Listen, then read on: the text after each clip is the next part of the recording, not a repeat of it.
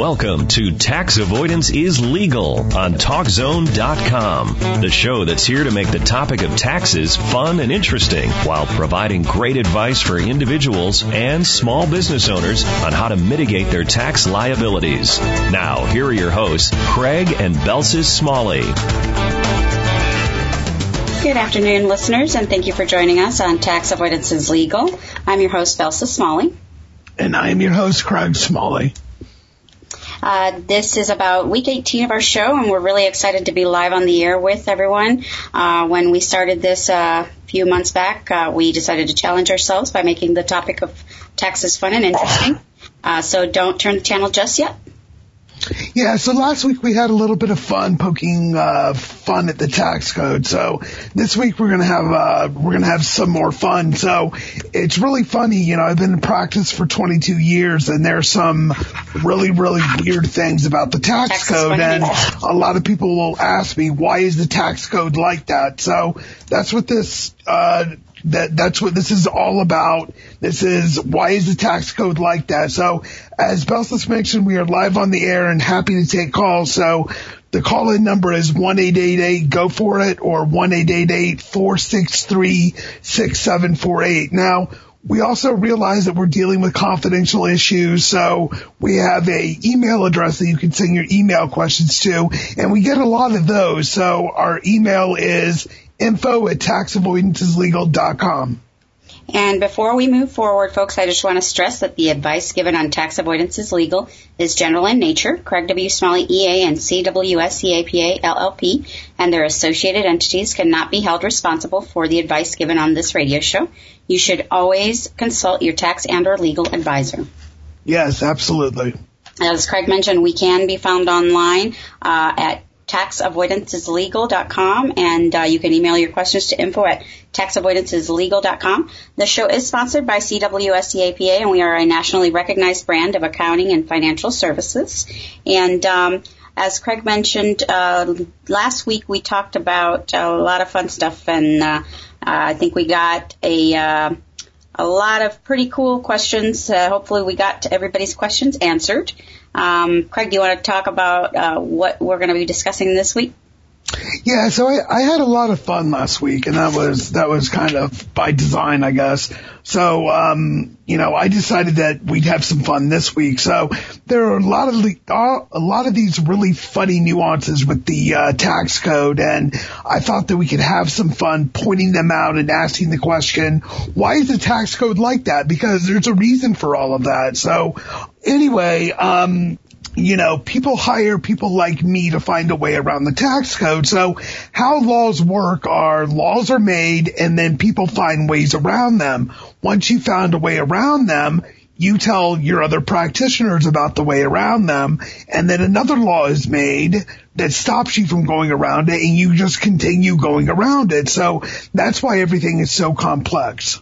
So basically what you're saying is that you are really the reason behind why the tax code is so complex. I should have known it was you, you were the culprit. Well, well, no, it's not me actually. I mean, there's there's people a lot smarter than me doing this, but um, I, we're not exactly helping matters.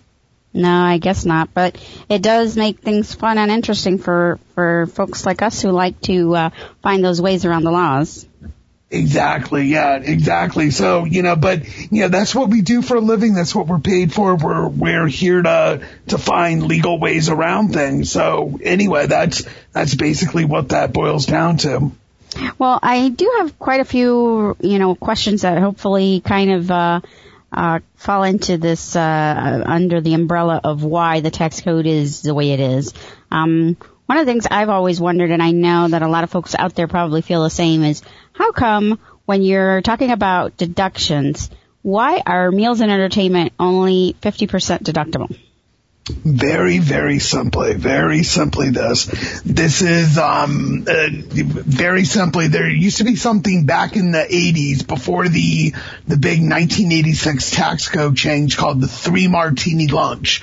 So basically back then it was fashionable to go to lunch with somebody and buy three martinis or whatever and, you know, buy these big lavish meals and, you know, go on these big entertainment things with clients and everything. And people were writing those off a lot and they were started writing off their family dinners and this, that, and the other. So the IRS was like, Hey, wait a minute. Now you've got to have a lot of substantiation for that. And not only that, we're going to make it 50% deductible. So that's basically why that is the way it is. So basically, uh, folks were kind of abusing the, the whole yeah, deduction. Yeah, for the most part, you know. Uh, it's always a few people that ruin it for the rest of us. Well, no, no. In, in this case, it was everybody. it, wasn't, it wasn't a few people. It was everybody. I know. I can't blame folks. I mean, uh, you know, folks often want to try to get away with what they can get away with. Um, isn't there a special provision when it comes to cars?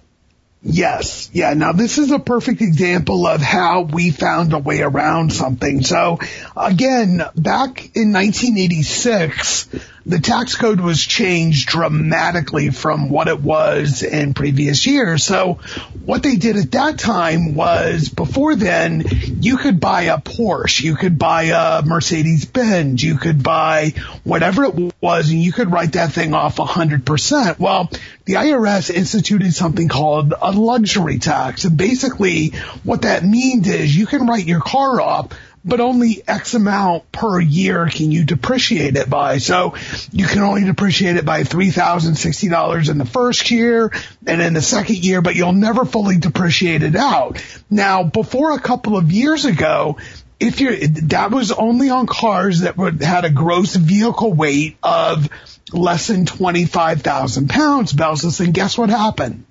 What happened? Well, if you remember correctly, there was a big SUV craze about 10 years ago where everybody mm-hmm. was going out and buying SUVs. And guess what? Those SUVs, those SUVs were over 2,500 pounds, or I'm sorry, 25,000 pounds. Perfect mm. example was there was a big thing about 10 years ago called the Hummer tax deduction. Yeah. Remember all the Hummers you saw on the road back then? Yeah, that was, that was a craze for a bit. The reason for that was because they didn't fall into the luxury tax because back in 1986, a vehicle over 25,000 pounds was farm equipment. It was a special truck. It was something like that. It certainly wasn't an, an everyday car that you could drive. So, you know, Detroit decided to make bigger cars. We decided to buy them and that was a way around it. So guess what the IRS did? It sounds like yeah, it sounds like that was a way the uh, professionals were trying to get you know around yeah, the whole thing. Yeah, yeah, yeah. But the IRS they put in a, a stipulation, and now it's um, vehicles over twenty five thousand pounds. You can deduct a little bit more f- from them than you can ordinary cars, but now the number is fifty thousand pounds. So they brought that up to fifty thousand pounds now. So that's so that's kind of interesting. Yeah, definitely. Well, yeah, once the IRS catches on, then they do something to try to kind of correct it or make it a little tougher on everyone else to. Yeah, it's usually, know. well, no, in this case it was Congress that caught on, so ah. Congress changed that. I see. Wow, wonderful. Well, I have a question for you. Why does the uh, burden of proof fall on the taxpayer uh, in an audit? Well, basically, so we're, we live in this, you know, society where you're innocent until proven guilty, but that's not true in an IRS audit. In an IRS audit, you're guilty until you prove yourself innocent, which is basically the way it goes. So if you have any deductions or income, you've got to prove all of that. So the burden of proof falls on you because you're the one that reported it and signed things under the penalty of perjury. But there's an article like you know, like I've said many many many times I write a column for Accounting Web and um and it's called Tax Court Corner and I just uh, wrote a really good article. And I don't know when they're going to publish it but I wrote an article on something called the Cohan rule right? So the Cohan rule is really really really important in the Cohan rule, you can, what the tax court basically said was there was this guy and he was a playwright and he had expenses on, on his, on being a playwright. He was traveling from town to town and this was back in 1935. So he's traveling from town to town. And when he was in the different towns, he was taking different entertainment people out to dinner and things like that. But he didn't keep any substantiation. Well, the tax court said, hey, listen, he had to have something something. He spent something on these trips. He spent something on this, that, or the other. And they gave him the benefit of the doubt and they allowed him to deduct X amount of um, these expenses because uh, he um, you know, he obviously spent it. So that spawned the Cohan, Cohan rule. So we have the Cohan rule. So if you're lacking some, some substantiation, you can always go in and say, well, obviously I had to spend something and use the Cohan rule. And that's something that I've used a couple of times, but it's something that's very, very complex. It's something that if you don't deal with every day, you don't want to go in and say, hey, I use the Cohan rule because you've got to back that up. But it's something that um, you know that's a way around uh, substantiation. Okay, so just to make it clear, can or, or you can or you can't deduct things without substantiation. You can deduct some things without substantiation, but you should always have the substantiation. The Cohan rule should only come in as an emergency. It's not, it shouldn't be your go-to. Okay. If well, that makes sense. Yeah, I, I, I think it makes sense. Uh, hopefully it makes sense to everyone out there. Um, we have a lot of questions that are uh, coming up. I think maybe we'll take a quick little break before we uh, we approach all those questions. I want to remind everyone that uh, we are live on the air and they can call in with their questions one eight eight eight go for it or one eight eight eight four six three six seven four eight. Uh, you can also email your questions to info at taxavoidanceslegal.com. Uh, on the other side of the break, uh, Craig will discuss some more reasons uh, why the tax code is so complex.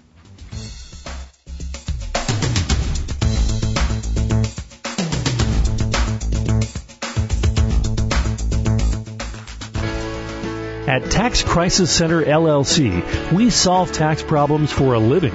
If you have a tax problem with the IRS, you've probably been inundated with postcards and letters from different tax resolution companies all over the country. Tax Crisis Center LLC is the country's premier tax resolution company. Unlike other tax resolution companies that will take your money and do nothing for you, once we are retained, we go to work. We get results for our clients and will handle your IRS problem professionally and expeditiously. Don't let the IRS push you around anymore. Give us a call at 1 855 IRS 2911 Email us at help at taxcrisiscenter.com or visit us on the web at www.taxcrisiscenter.com and let your voice be heard. CWS EAPA is a financial services company specializing in taxation and tax related issues. Tax planning is a year round activity. The biggest mistake that people make is thinking about taxes during tax time. When you have a complex tax situation, you need to plan for taxes on a year round basis. Our specialty is mitigating our clients' tax obligations through careful tax planning. Tax avoidance is legal. Call us today at 1 844 CWS EAPA or 1 844 297 3272. You can visit us on the web at cwseapa.com or email us at info at cwseapa.com.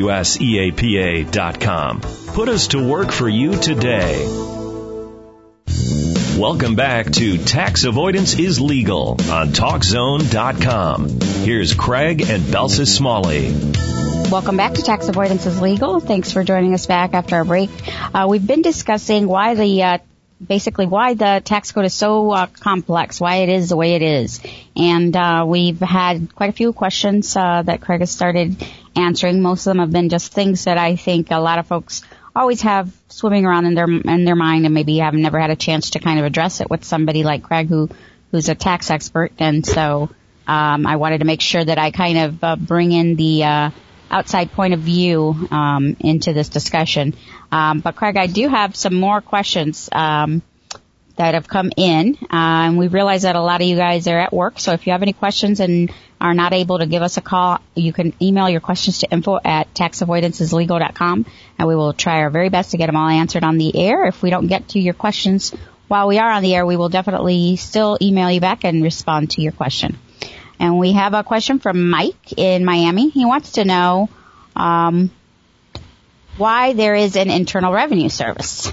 That's a broad question. Well, Well, no, it's not a funny question. I mean, everybody wants to get rid of the IRS. I mean, you know, but you need to have somebody collect the tax money. That's the reason for the Internal Revenue Service. That's their only function is to administer the tax code and collect tax money. That's so you have to have some organization do that. So, you know, it's funny. I hear a lot of times and, and you know, it's, it's always popular during, um, you know, it's always popular during, uh, election time that, um, you know everybody wants to abolish the IRS, but you know, it's one of those things. It's if you don't have the IRS, you'll have some other government administration that you know that's administering the tax code and um, you know collecting taxes. So anyway, that's basically why you have the IRS. That one of the questions that I have is something that I get asked all the time. Uh, what is depreciation, and can you explain that? Yeah, well, depreciation is kind of complicated. It's it's something that you know um, you know, it's, it's something that, you know, is just, you know, I'll just give you the definition of depreciation. Depreciation is basically the recovery of a fixed asset over a period of time. So if you buy something that's over $2,500, um, in the tax code today, so that's a computer or, you know, a desk or, you know, whatever it is, you have to recover it over a period of time. You can't directly write it off. So, um, but there's a lot of nuances with depreciation, so it can get very, very complicated. And are there, you know, what are some of the special provisions uh, with regards to depreciation, if you don't well, mind? one of them, one of them, and one of them is going away at the end of this year, and um, they've been. Uh, it goes away at the end of every year, but they renew it. But this is something they've already said that they want to go away for a long time, which is um, bonus depreciation. So if you buy something and it's brand new and the use commences with you, um, the use of that uh, asset commences with you, you can write off 50% of the value of it, um, regardless of what your um, net income is. And there's another provision called Section 179. So you can write off up to $250,000 of equipment that you put into service in any given year. So at the end of the year, a lot of times and at the end of the third quarter, when I get my clients work, I kind of, you know, talk with them and I'm like, is there anything that, you know, if they're in a tax situation, is there anything that you need? Is there any piece of machinery that you're looking to buy? Is there any, you know, something that you can buy? And I'm, well, that's what I'm looking for is section 179. But there's a trick with 179. You can't go below zero with one, with section 179. So if you have a profit of $25,000 and you buy a piece of machinery for $35,000, you can only write off $25,000 because you can't go below zero. So, um, now with bonus depreciation, you can go below zero. So that's why I'm sort of sad to see bonus depreciation go away. And, um, but anyway, section 179 is still there and it'll, it'll be there forever. So section 179, just to clarify, it's, it's all about, uh, these, uh, equipment deductions and things like that? Yeah, yeah, yeah, yeah. It, it, all has to do with depreciation. Yeah. Oh, okay, I didn't know that. Uh, what else is there uh, that, like that? That's that's quirky about 179 or Section 179. Is there anything else?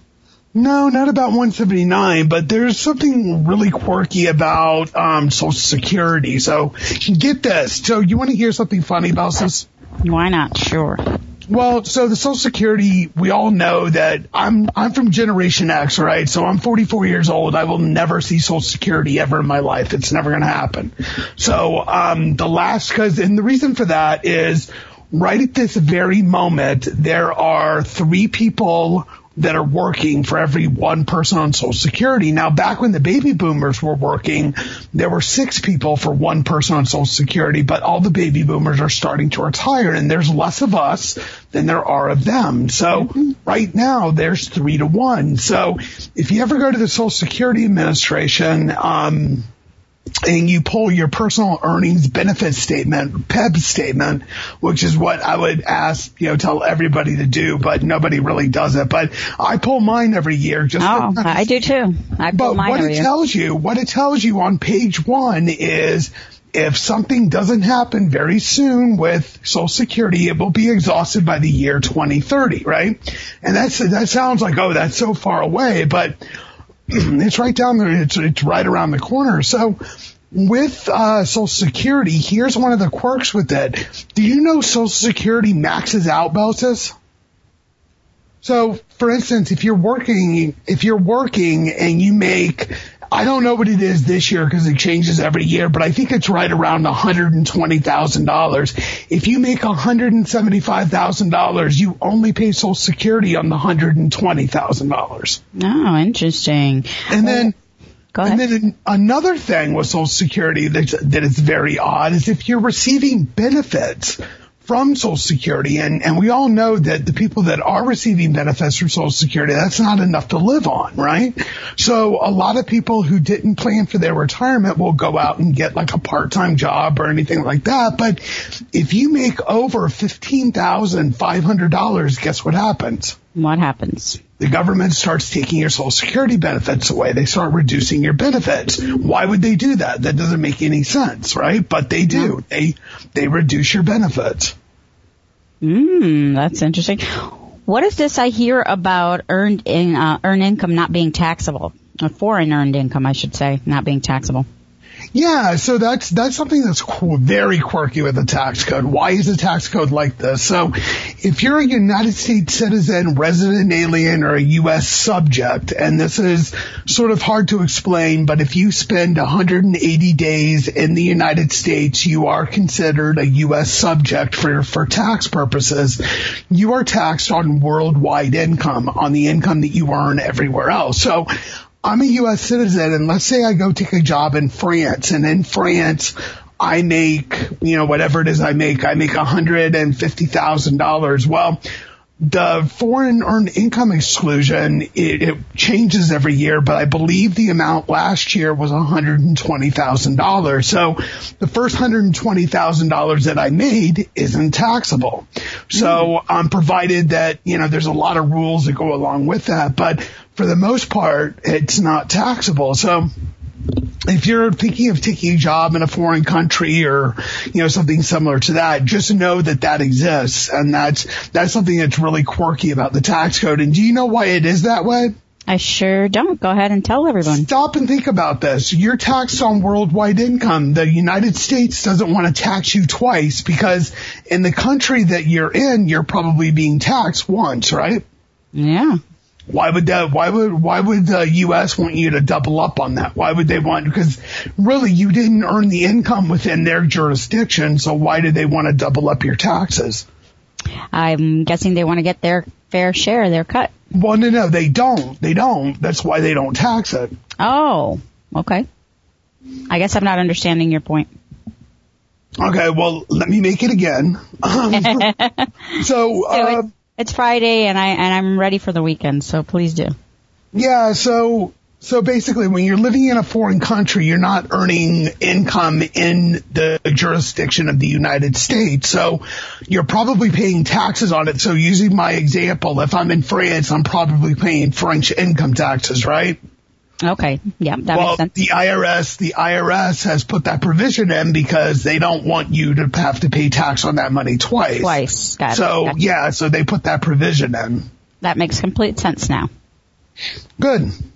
Okay, I think I just, uh, I am, I, I had a little bit of a, uh brain lapse there for a minute, but now I completely understand. They don't want to tax you twice, so it makes perfect sense. Um, why don't we talk a little bit about what the record, uh, record keeping requirements are? Like I know, for instance, for meals, aren't there special, um, record keeping requirements that folks should be aware of? Yeah, for me also, anytime you ever take somebody out for lunch or you have a business lunch or something, on the receipt or in some notation somewhere, you have to notate who you had the lunch with, what you discussed, and the amount of the meal and the tip and all of that. So you have to um, either write that on the receipt or make some notation of that. Mm. Why is it so specific? Well, stop and think about it for a minute. I could just start issuing a bunch of receipts and say that, hey, that's a business meal. That would be like you and me going out to dinner, uh, and we're always talking about business, and that would be like me deducting it. I mean, the spirit of the rule is that I take a client to lunch or I take a client to dinner, and we do a lot of entertaining, but, mm-hmm. um, you know, that would be the spirit of, that's the spirit of the rules. So I've got to make some notation of that. Makes sense. That makes sense completely. Uh, you know, I don't think a lot of folks do that or are not. I know for a fact a lot of folks out there are probably not doing it the right way. And no, they don't. They don't. And then some auditors will actually hit on that, and they'll be very specific about it. And then other auditors will just blow right past it. So it, it really all depends. And it just depends. Luck of the draw. If you get somebody who's in a crabby mood, you might have to show a lot more detail. Yeah, but remember from last week's show, you can always appeal it, so don't worry about it. It's not a big deal. Yeah, I think in the grand scheme of things, that's probably not something they're going to go after unless you have some outrageous amount of uh, meal expenses. There are people that do. Yeah, they do something about something about right. salespeople. Something think about salespeople for a minute. That's a big expense for them. Mm-hmm. They're always taking people out to lunch. They're always spending money on entertainment meals. Stop and think about that. Yeah, absolutely. Yeah, I know there are a lot. That's of, one of their biggest expenses. Yeah, it sure is, and it can get quite pricey. Yeah. What about uh, things to do with uh, auto expenses? Speaking of, uh, that's another one that uh, a lot of sales folks who might be out on the road a lot or consultants or people like that who, who have to travel a lot in their car, maybe real estate agents. Uh, what is it? Uh, what are some of the things about auto ex- expenses that folks should be uh, concerned with or be aware of? Well, everybody knows about a mileage log, or you should know that you should keep a mileage log. So I'm going to tell you a story about a mileage log. So I had an audit. It was one of the first audits I had back 22 years ago, one of the, probably the second or third audit I had, I had an auditor literally go line by line through a mileage log. And then I've had, I've had auditors just kind of look at it and say, okay, well that looks, you know, fine enough. So again, it's a luck of the draw, but you have to keep some sort of log of the mileage you're driving for, um, for business. So for instance, the, your trip from your home to your work isn't deductible, but a trip from from work to another um, temporary workplace would be deductible. So if you're visiting a client and you leave from work, that trip is deductible. If you are a real estate agent, they have a lot of mileage expenses and you're taking people out to look at houses, that would be a deductible expense. So it's just one of those things. It's, it's something that's very quirky about the tax code. Yeah, absolutely. I can, I can, nowadays they make it so easy with all the different apps that you, that they have. There's a lot of apps uh, that you could just download on your iPhone or your smartphone and it'll uh, handle logging all the, the mileage for you. So if you're one of those folks listening who's out there who does a lot of traveling for work, you might want to consider uh, ditching the old paper log, you know, where you're actually having to stop and write. Yeah, things. because yeah, because your iPhone it has GPS and it keeps track of it very well for you. It makes things so much easier because I know I'd be one of those folks who would not want to lug around a uh, mileage log that I have to stop and write things in. But yeah, app- no. one thing about a mileage log is it has to be the the um the record has to be it has to be continuous. So um on those apps, make sure that it's keeping continuous record. They they call it um but make just make sure it's continuous, you know, that it doesn't stop and start and things like that. So make sure that it's um uh that that it is continuous. Okay, that makes sense. Um, can you talk a little bit about uh, alternative minimum tax? That's one of those things that a lot of folks don't really seem to understand or know um, much about, and I I feel like that's something that you can uh, you can really shed some light on for folks. Okay, well, alternative minimum tax basically came to came into play in 1969, and what was happening was you would have somebody that you know, if you let's say that you're very wealthy, and this was very popular the last election cycle, and everybody so all the presidents or people that are running for president will release their tax returns. Okay. So when they release their tax returns, Mitt Romney released his and everybody got all upset because Mitt Romney was paying 20% in taxes and he was very wealthy. Well, his money had already been earned. It had already been taxed. And what he was doing was he was investing his money and he was paying taxes on investments. Right. So, um, if you pay tax on long-term capital gains, your tax is either 20% or 15% depending on what tax bracket you're in. So, um, that's why everybody was upset. So there's other little things in the tax code that lower your effective tax rate. So back in 1969, uh, you know, basically they got together and said, hey, Congress said, we're going to invent a new tax called the alternative minimum tax. And it's not alternative and it's not minimum. It's an alternate calculation of your taxes. So if you have a lot of capital gains or something like that, you may fall into alternative minimum tax and it starts computing. Now, up till a few years ago, they had never indexed that for inflation. So more and more people were fall, falling into alternative minimum tax. So they made a fix to it, but it's not as good of a fix as they should have made. So it's one of those things that, um, AMT is something that when you're planning for taxes, you also have to plan for the alternative minimum tax. And that can be hard to do because alternative minimum tax deductions are different than regular deductions. We could do a whole show on that, but I think that would really bore people. So, um, mm-hmm. that's my explanation for alternative minimum tax. Yes, let's let's not do that, folks. I'm I'm starting to fall asleep just thinking about it. So, um, before I fall asleep, I'm going to go ahead and uh, break for uh, for just a few minutes. We do have a lot of really fun questions that have come in that I can't wait to uh, ask Craig. Um, so just hang tight, and when we return back from the break, we will tackle these questions.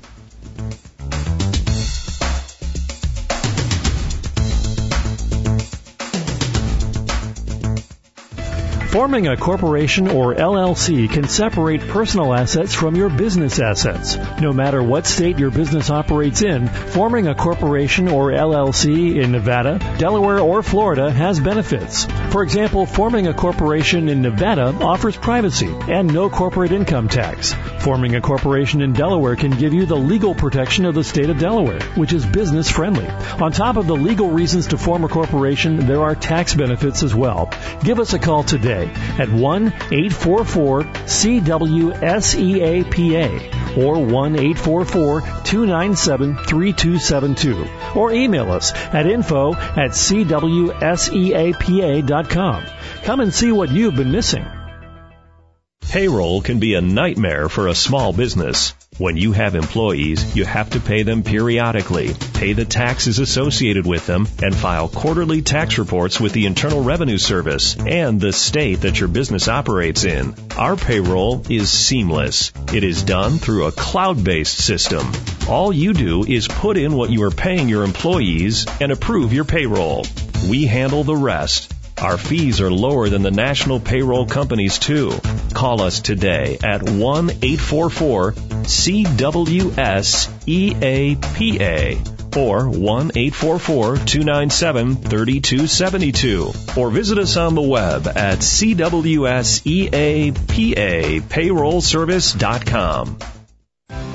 At Albernis Business Services Incorporated, we view ourselves as your internal bookkeeping department and are always improving ways to leverage proven cloud technologies to streamline and improve the efficiency of our outsourced services. With an in-house bookkeeper, you would run the cost of about $45,000 a year, but with our monthly services, it would be a fraction of that cost. Let us help you with the tedious, time-consuming side of your business so you can focus on growing your business. Call us today at 1 877 695 6658. Our website is albernisservices.com or email dalbernis at albernisservices.com. Your success is our business. Now let's get back to Craig and Belsis Smalley for more of Tax Avoidance is Legal on TalkZone.com. Thanks so much for uh, joining us back on uh, Tax Avoidance is Legal. Today we've been discussing all about the tax code, why it's so complex, why it is the way it is, and we've had a lot of uh, quirky questions come in about uh, different deductions and things like that. And I have one, Craig, that uh, we've had similar questions like this before, but this one is pretty funny to me. Uh, Barbie from LA says that, uh, and she's kind of joking here, says her job is to just look good, but in all reality, she is a, uh, actually a TV star. Uh, she does, um, a lot of different TV shows, uh, hoping to make that big break, and she does buy a lot of expensive clothes, like, you know, she has to look really good. She loves to get her, uh, Louis Vuitton shoes and bags, and she wants to know, can she write these things off? Hmm. Well, that's an interesting question, and it's also interesting that her name is Barbie. She wants to look good. That's funny, but but anyway, um, can she write that off? That's very interesting. Up until the other day, I would have said, yeah, you probably have an argument, but guess what I read probably about a month ago, Belsis? What's that? I read a tax court case, right? So when something isn't bl- in black and white, if something isn't, um, you know, is as a definite yes or a definite no or has a gray area, I always look to a tax court case, right? Because that's how the tax court, that's how they'll rule on it, but you know, if it ever gets to there. So there was a guy, um, who filed the petition with the tax court and he worked for Ralph Lauren and he had to buy Ralph Lauren clothes and wear them to work every day. And it was a requirement of his job. Hmm. So guess what? Wow. He gets to tax court and tax court says, no, you can't deduct that. The reason you can't deduct that is you can wear that anywhere else. So unless you're a performer and you are absolutely required to do that, like you have to have your hair a certain way for a role or um, you have to have your makeup a certain way for a role, then that's one thing. If you have to buy your own wardrobe for a role, which usually isn't the case, then yes, you could write that off. But going by that tax court case, I would say no to Barbie. There's no way. Okay, so maybe uh, specific things that uh, she's required to buy or purchase for a role that she's playing, yes. But otherwise, if it's just because uh, she wants to look good in her Louis Vuitton gear, then no. No, because we all want to look good. Yeah, yeah. I, I mean, some of us have, uh, you know, finer taste than others, but definitely. Um, so that that's uh, a funny question coming in here from Raymond in Tulsa. I want to see how you answer this, Craig. He wants to know if you are an aggressive accountant. Is that a serious question? That's a question. I I can tell you Craig's quite aggressive in many ways, but I don't know if. Uh, I, I don't know what that means. I'm not going to answer. I don't know what aggressive. I mean, what does aggressive mean? What I mean? I mean, aggressive within the tax code. Yes, of course. I mean, yeah. I mean, I'm always looking for ways to. um to save a client money, yeah, I mean, absolutely. But within the tax code, I mean, I'm not gonna take a position on something that has no basis or no merit. So what what would you say? Uh, how aggressive is too aggressive when it comes to tax code and you know things like that? I mean, doing something that is, you know, specifically can't be done or taking a position that, so as a tax preparer, you have, uh, some due diligence requirements, and one of those due diligence requirements are the uh, the requirement that it's more possible than not that this has actually occurred. So we get information from clients all the time, and there are times when a client will send me a piece of information, and what I have to do is pick up the phone and call them and ask them further questions about. It. I have to do due diligence on it. So um, if you're taking a if you're just you know, going outside the tax code or just taking positions that you think will get by because somebody has an argument without doing research. That's way too aggressive and that's going to get your clients in trouble. Okay. And that brings up an interesting point, I think, uh, kind of veers into the next thing I was going to ask you. What do you think about, um, ethics? I know that you take them very seriously, but is there any, uh, comments you want to make about ethics and, you know, you just pointed out some things. You definitely want to make sure that what you're doing is ethical, and uh, you can be aggressive as long as it's it's a legal uh, situation, obviously. Yeah, ethics are are something that's very important to me, but I would like to take this opportunity right now to think about 15 years ago, there was this big blow up with Enron and what had happened was their accounting firm, Arthur Andersen, had set up all these tax shelters where they were basically they're basically hiding money is basically what they were doing. They were moving money around and they were sheltering income and they were defrauding the Internal Revenue Service. So because of that, every single year I have to take two hours of ethics. Now, I'm going to tell you what I tell the kids and Belsis, you know what I tell the kids. Ethics are do, or what you do when nobody's watching you. Mm-hmm. That's what ethics are. I take them very, very, very seriously. So there have been times that, um, you know, just as an example, I've had a friend refer uh, a friend of theirs, a really good friend, refer a friend of theirs to me to do their tax return, and they've come back to me and asked me how much money do they make, and I don't break. I don't ever tell them. It's none of their business. I'm ethically not allowed to, so I don't. So, um, and I've even got got got to a point where I almost lost a friendship because of it because I wouldn't tell you, you know, because the guy's like, you don't trust me, you don't, you know, believe in me, and I was like, well, I can't tell you, and and so I take them very seriously, and um, most licensed people do take them seriously. And then that, I think that kind of goes into the next thing I wanted to tackle, which is, uh, it's, it's directly correlated to your licensing requirement. You could definitely lose your license, uh, you know, for divulging, uh, Oh, you can lose your license and spend a year in prison. Yes. So why don't you talk a little bit about the licensing requirements for tax professionals? I think that's something that's, uh, good for folks to understand because sometimes folks are under the, uh, you know, under the wrong uh, impression that everybody who does uh, taxes uh, is licensed, and that's not always the case. Yeah, that's there are no licensing requirements. So Belsis tomorrow, with the little bit of tax knowledge that you have, you could break off from this company and form your own tax practice. Yeah, I definitely don't don't want to do that. I'll leave that. Anybody could do that. Anybody could do it. Anybody can open up their own tax shop. Anybody can can can can do that because there are no licensing requirements. Believe it or not. And that's a very scary thing. But um, in your particular case, you're an enrolled agent, and uh, I know that there's requirements obviously for your license. Do you want to talk a little bit about that? What you have to do to maintain that license uh, every year?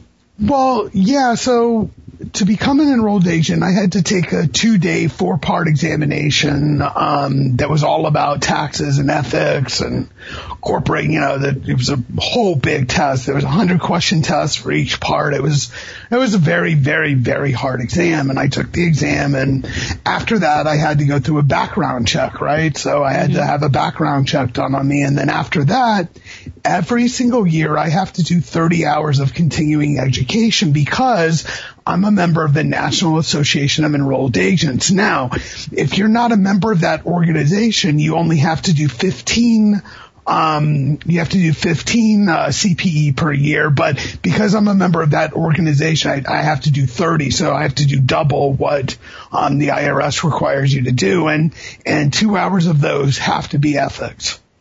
Ah, yeah, yeah, I know that that for a fact. But um, what would you say to someone who's looking um, for an accountant, what would you um, point them towards in terms of choosing an accountant? What are some of the things they should really look look for? Well, you, you kind of want to find somebody that you know you don't want to you want to sort of you don't want to go to the lowest bidder. So and and this is kind of you know you can take this whatever way you want to take it but when i meet with a client if the first question they ask me is how much do i charge? I typically kind of wrap that meeting up as quickly as i possibly can because that's not it's not something that should really go to the lowest bidder. It should go to you know the person that's that's the most qualified and things like that and i understand that people have money issues and, you know, and things like that. And then obviously they want to know what things cost. But, you know, if you're looking for the lowest bidder, then that's something else. You know, you're probably going to get somebody that's unlicensed that doesn't have some knowledge or, you know, or whatever. That's usually the lowest bidder. So, um, but what you're looking for is somebody that you can talk with, somebody that's knowledgeable of the tax code, somebody that can save you money. Never pay an accountant more than what they're saving you in tax money. So if you're paying your accountant more than what they're saving you, then you're not you know, you're not saving anything. So anyway, be wary of that and stop and think about that. And, but, um, you want to look for somebody that, you know, has the same values as you, obviously, and, um, and can save you the most money. Absolutely. And if you have a hard time, just give us a call and we will be happy to, to take you at CWSEAPA. um, but as I mentioned before, you know, there, there really are a lot of different, um, uh, folks out there who are practicing, um, accounting and tax preparation. And unfortunately, not everyone is licensed, like Craig, who's an enrolled agent and he has to take a lot of continuing professional education and he actually does a heck of a lot more than that. He, he does a lot of research. And Craig, why do you do so much research? I, I see you every day. You get up at three in the morning, you know, four in the morning at the latest and you are doing a bunch of research? Is it because of all the different changes to the tax Yeah, laws? it changes. It changes so much. So you don't know what's going to walk in the door tomorrow, right? So it could be something that I've never dealt with before. It can be something that I have a client in, that particular situation. So I spend a lot of time reading, um, you know, because it changes every day. I spend a lot of time reading tax court cases, spend a lot of time reading, um, you know, different things, you know, different ways of getting around things is what I'm looking for, to be honest with you. So that's why I do as much research as I can because the Internal Revenue Code is so vast and I'm here to tell you I don't know everything about it. There are parts of it that I specialize in and parts that I don't. And when I encounter a client on something that I don't specialize in, I always let them know I don't specialize in this. You can still hire me and I'll be up to speed on it. I'll get myself up to speed on it, but um, there are certain parts of the tax code that I don't pay attention to because I don't want to be in that space or I don't, but you know, I do do a lot of research. That's why. Yeah, absolutely. Um, I think it's about time for us to take another break. And on the uh, on the way back from that break, Craig, I really want you to talk uh, talk a little bit about why it takes so long for people to get refunds lately. I've been getting so many complaints and so many folks asking me that question. Uh, I think it's uh, something that's on a lot of people's minds. So hang in there, folks. And uh, when we return, Craig's going to answer why it takes so long for us to get our refunds.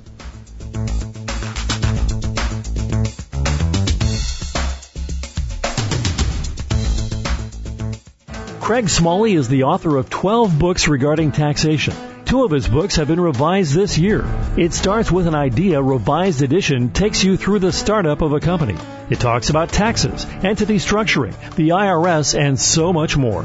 The complete guide to estate, gifts, and trust taxation revised edition is about how to navigate the complex estate tax. Both books have just been released by CWSEAPA Publishing LLC and are on sale now at Amazon.com. If you are a business that has outgrown your accountant but are not big enough for one of the big four accounting firms, CWS EAPA Consulting may be perfect for you. We specialize in tax consulting for small to medium sized businesses. We can advise you on whether it is time to start a holding company or management company to mitigate your tax liability. We can advise you on whether it is a good time to expand your business, hire employees, buy equipment, or lease equipment. There are different tax reasons to do different things. Let our over 22 years of experience work for you. Call us today at 1 844 CWS EAPA or 1 844 297 3272. You can email us at info at cwseapa.com or visit us on the web at cwseapa.com. We're doing something amazing and we want you to be a part of it. With so many choices when looking for quality investment advice, you owe it to yourself to seek a professional who has your best interests at heart. At JB Meridian Advisors, we don't sell products that generate commissions or have hidden fees. Client assets are never locked up in illiquid investments that could take months or years to access, or worse, charge a penalty to sell in an emergency. Our simple structure aligns the interests of our clients with our interests by charging a flat fee based on the assets we manage. As your portfolio value increases, our firm grows. Call JB Meridian Advisors now at 877-398-0051 or visit us online at jbmeridian.com. Now, let's get back to Craig and Belsis Smalley for more of Tax Avoidance is Legal on TalkZone.com. Thanks so much. Welcome back to Tax Avoidance is Legal. Today we've been discussing why the uh, tax code is the way it is and when when when we left for break, I uh, wanted uh, Craig to tackle the question why it takes so long um, for us to get our tax refunds lately. Um, a lot of uh, clients and folks have been asking that question it's a big, bad, nasty world out there. So what's happened is in the last 10 years or so, there's been identity theft. And what people have done is stolen people's identity and filed, uh, fraudulent tax returns with inflated refunds. So, um, you know, if you're, if you have a, a, refund that's over a certain amount in proportion to your income, the IRS is probably going to hold it until the information returns come in and they can do a little bit of matching that up. So that's why it takes so long. So there used to be a time where you could go to the IRS.gov and click on where's my refund and it would tell you within a, within a, uh, with a, within a certainty of about a day of when exactly the date is that you would receive your income or your income tax return. Now they just give you an estimate, but that's why what is because of identity theft. Well, that makes a lot of sense. Uh, IRS wants to make sure that everything is, uh, you exactly, know, legitimate. Yeah. Especially if you file your tax return early. So if you file it like right around the time you can start filing it and it's a large refund, expect it to be held for a little bit. I know that we get at least one person each year that has had their identity stolen. How do they folks go around uh, go about fixing that if it happens to them? it's a pain. It really is. I mean, I think last week I told the story of the guy that I finally got his identity theft uh, fixed. Uh, um, and it took two years to do. But basically, what you do is you there's a form that you file with the Internal Revenue Service saying your identity has been stolen. Then you file your tax return. You have to file by paper, and it's happened so much now that the IRS gets it figured out within about a year or so. But um, in that year's time, you're waiting on your refund and things like that. So it's uh, one of those things, and it happens about what once a year for us, right, sweetie? Yeah, at least once a year. We seem to have have somebody uh, who's had that same issue. That's why I wanted to to kind of ask. Um, we've got some some questions coming in here from Thomas in Huntington Beach. He wants to know um, how do tax proposals become law? How do tax proposals come law? Well, basically they go to the Ways and Means Committee. So the Ways and the Means Committee, the House Representatives, they come up and they decide what's going to be the tax law that goes to the House and then it goes to the Senate. They vote on it. The president signs it. Then the Internal Revenue Service gets it and they play with it. They start adding revenue procedures to it. They start adding code sections to it or amendments to it. Then there's tax court cases that interpret it. And so that's how you get the tax code that we have today. Mm, okay. All right. Well, we have a question here from Philip in Omaha. He wants to know, does he have to keep his receipts? No, no, you don't. As a matter of fact, use everything, everybody, and well, unless you spend cash or write a check or something like that, but most people use their debit card or their credit card. Under federal law, the, uh, the banks have to keep those receipts for a period of 10 years. So if you're ever examined nine times out of 10, the uh, the examiner will just accept the credit card statement or the bank statement or something like that. But no, you don't have to you don't have to save little tiny pieces of paper anymore. That's that's over with. Been over with for years. Yeah, thank goodness because that was always a pain. We always inevitably. Oh, I gotta had... tell you though, when I first went into practice, we used to get these these people that would come in with boxes full of receipts. We used to call them basket jobs because all you want to do is throw them in the wastebasket. And it would take so much time to go through this stuff, but we don't have to do that stuff anymore. I know. Absolutely. Thank goodness for that. Um, let's hear.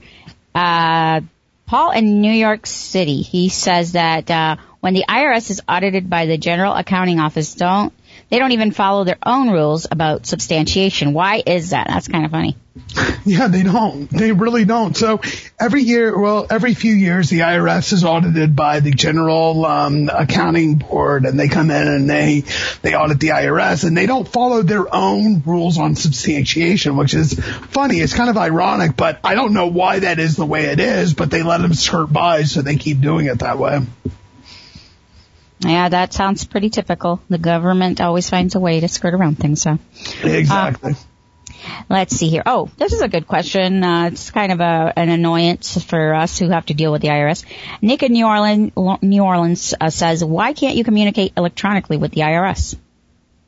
Oh, because they're antiquated and it's, it makes it so hard. I think that the IRS is literally the people that are keeping the United States Postal Service in business today because every communication you get from the IRS is, it's a letter You'll never get an email from the IRS. So if you get an email from the IRS saying to click on this link, the IRS will never send you an email. I'm a professional. The IRS does not have a mechanism for me to send them an electronic email, nor can they electronic email me. I have to send letters or faxes. So it's funny. I'm probably, accountants are probably the last breed of, of, of professionals that have to have a ta- have to have a fax machine or some sort of faxing device. And it's horrible. So yeah, that's why, I mean, I don't know why it is the way it is, but that is, you know, the way that it is, which is kind of funny because in the state of Florida, I do, I do a lot of work with the Florida Department of Revenue and you can email the Florida Department of Revenue. You do it through a safe, um, and secure, um, email and you can, you can do it, but with the IRS you can't.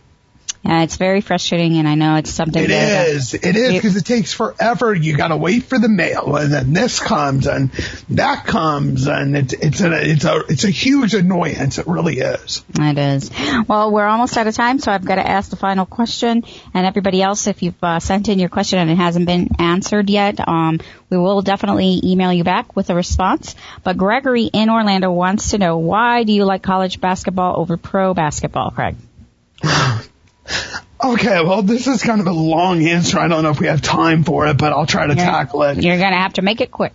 I was born in Indianapolis, so I'm a Hoosier, and um, lived there till I was two years old. But that's beside the point. I grew up with Hoosier parents that and I grew up watching basketball. College basketball has not adopted the NBA rules. The NBA rules are, I don't understand them because they're not basketball rules. They're, they're made that way for entertainment purposes. And so when I'm watching an NBA game, I'm very confused. And to unlike the college game, which is, you know, that's more, it's more closely related to, um, basketball and the rules of travel. I mean, you know, just one rule in particular, traveling in the NBA, it doesn't, I mean, somebody can literally just walk all the way down the court and they, it's very hard to get called for traveling in the NBA in college. Yeah, tell that to LeBron James. He knows that. Exactly. That guy travels every single time he makes a layup. He's traveling, but, um, it, it's just one of those things. I just, I just like the rules better. I think the rules are more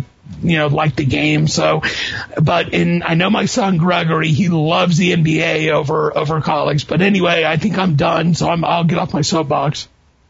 All right. Well, folks, this is going to conclude today's show. Thank you so much for tuning in to Tax Avoidance is Legal. Tune in next week. And as I mentioned, the show is sponsored by CWS EAPA and Tax Crisis Center. Tax Crisis Center is the uh, nation's premier uh, tax resolution service. You can reach Tax Crisis Center at one eight four four uh, 297, oh, actually it's 1855, right? Yes, 1855 IRS 2911. There we go. Uh, everybody have a wonderful weekend and we will see you next week.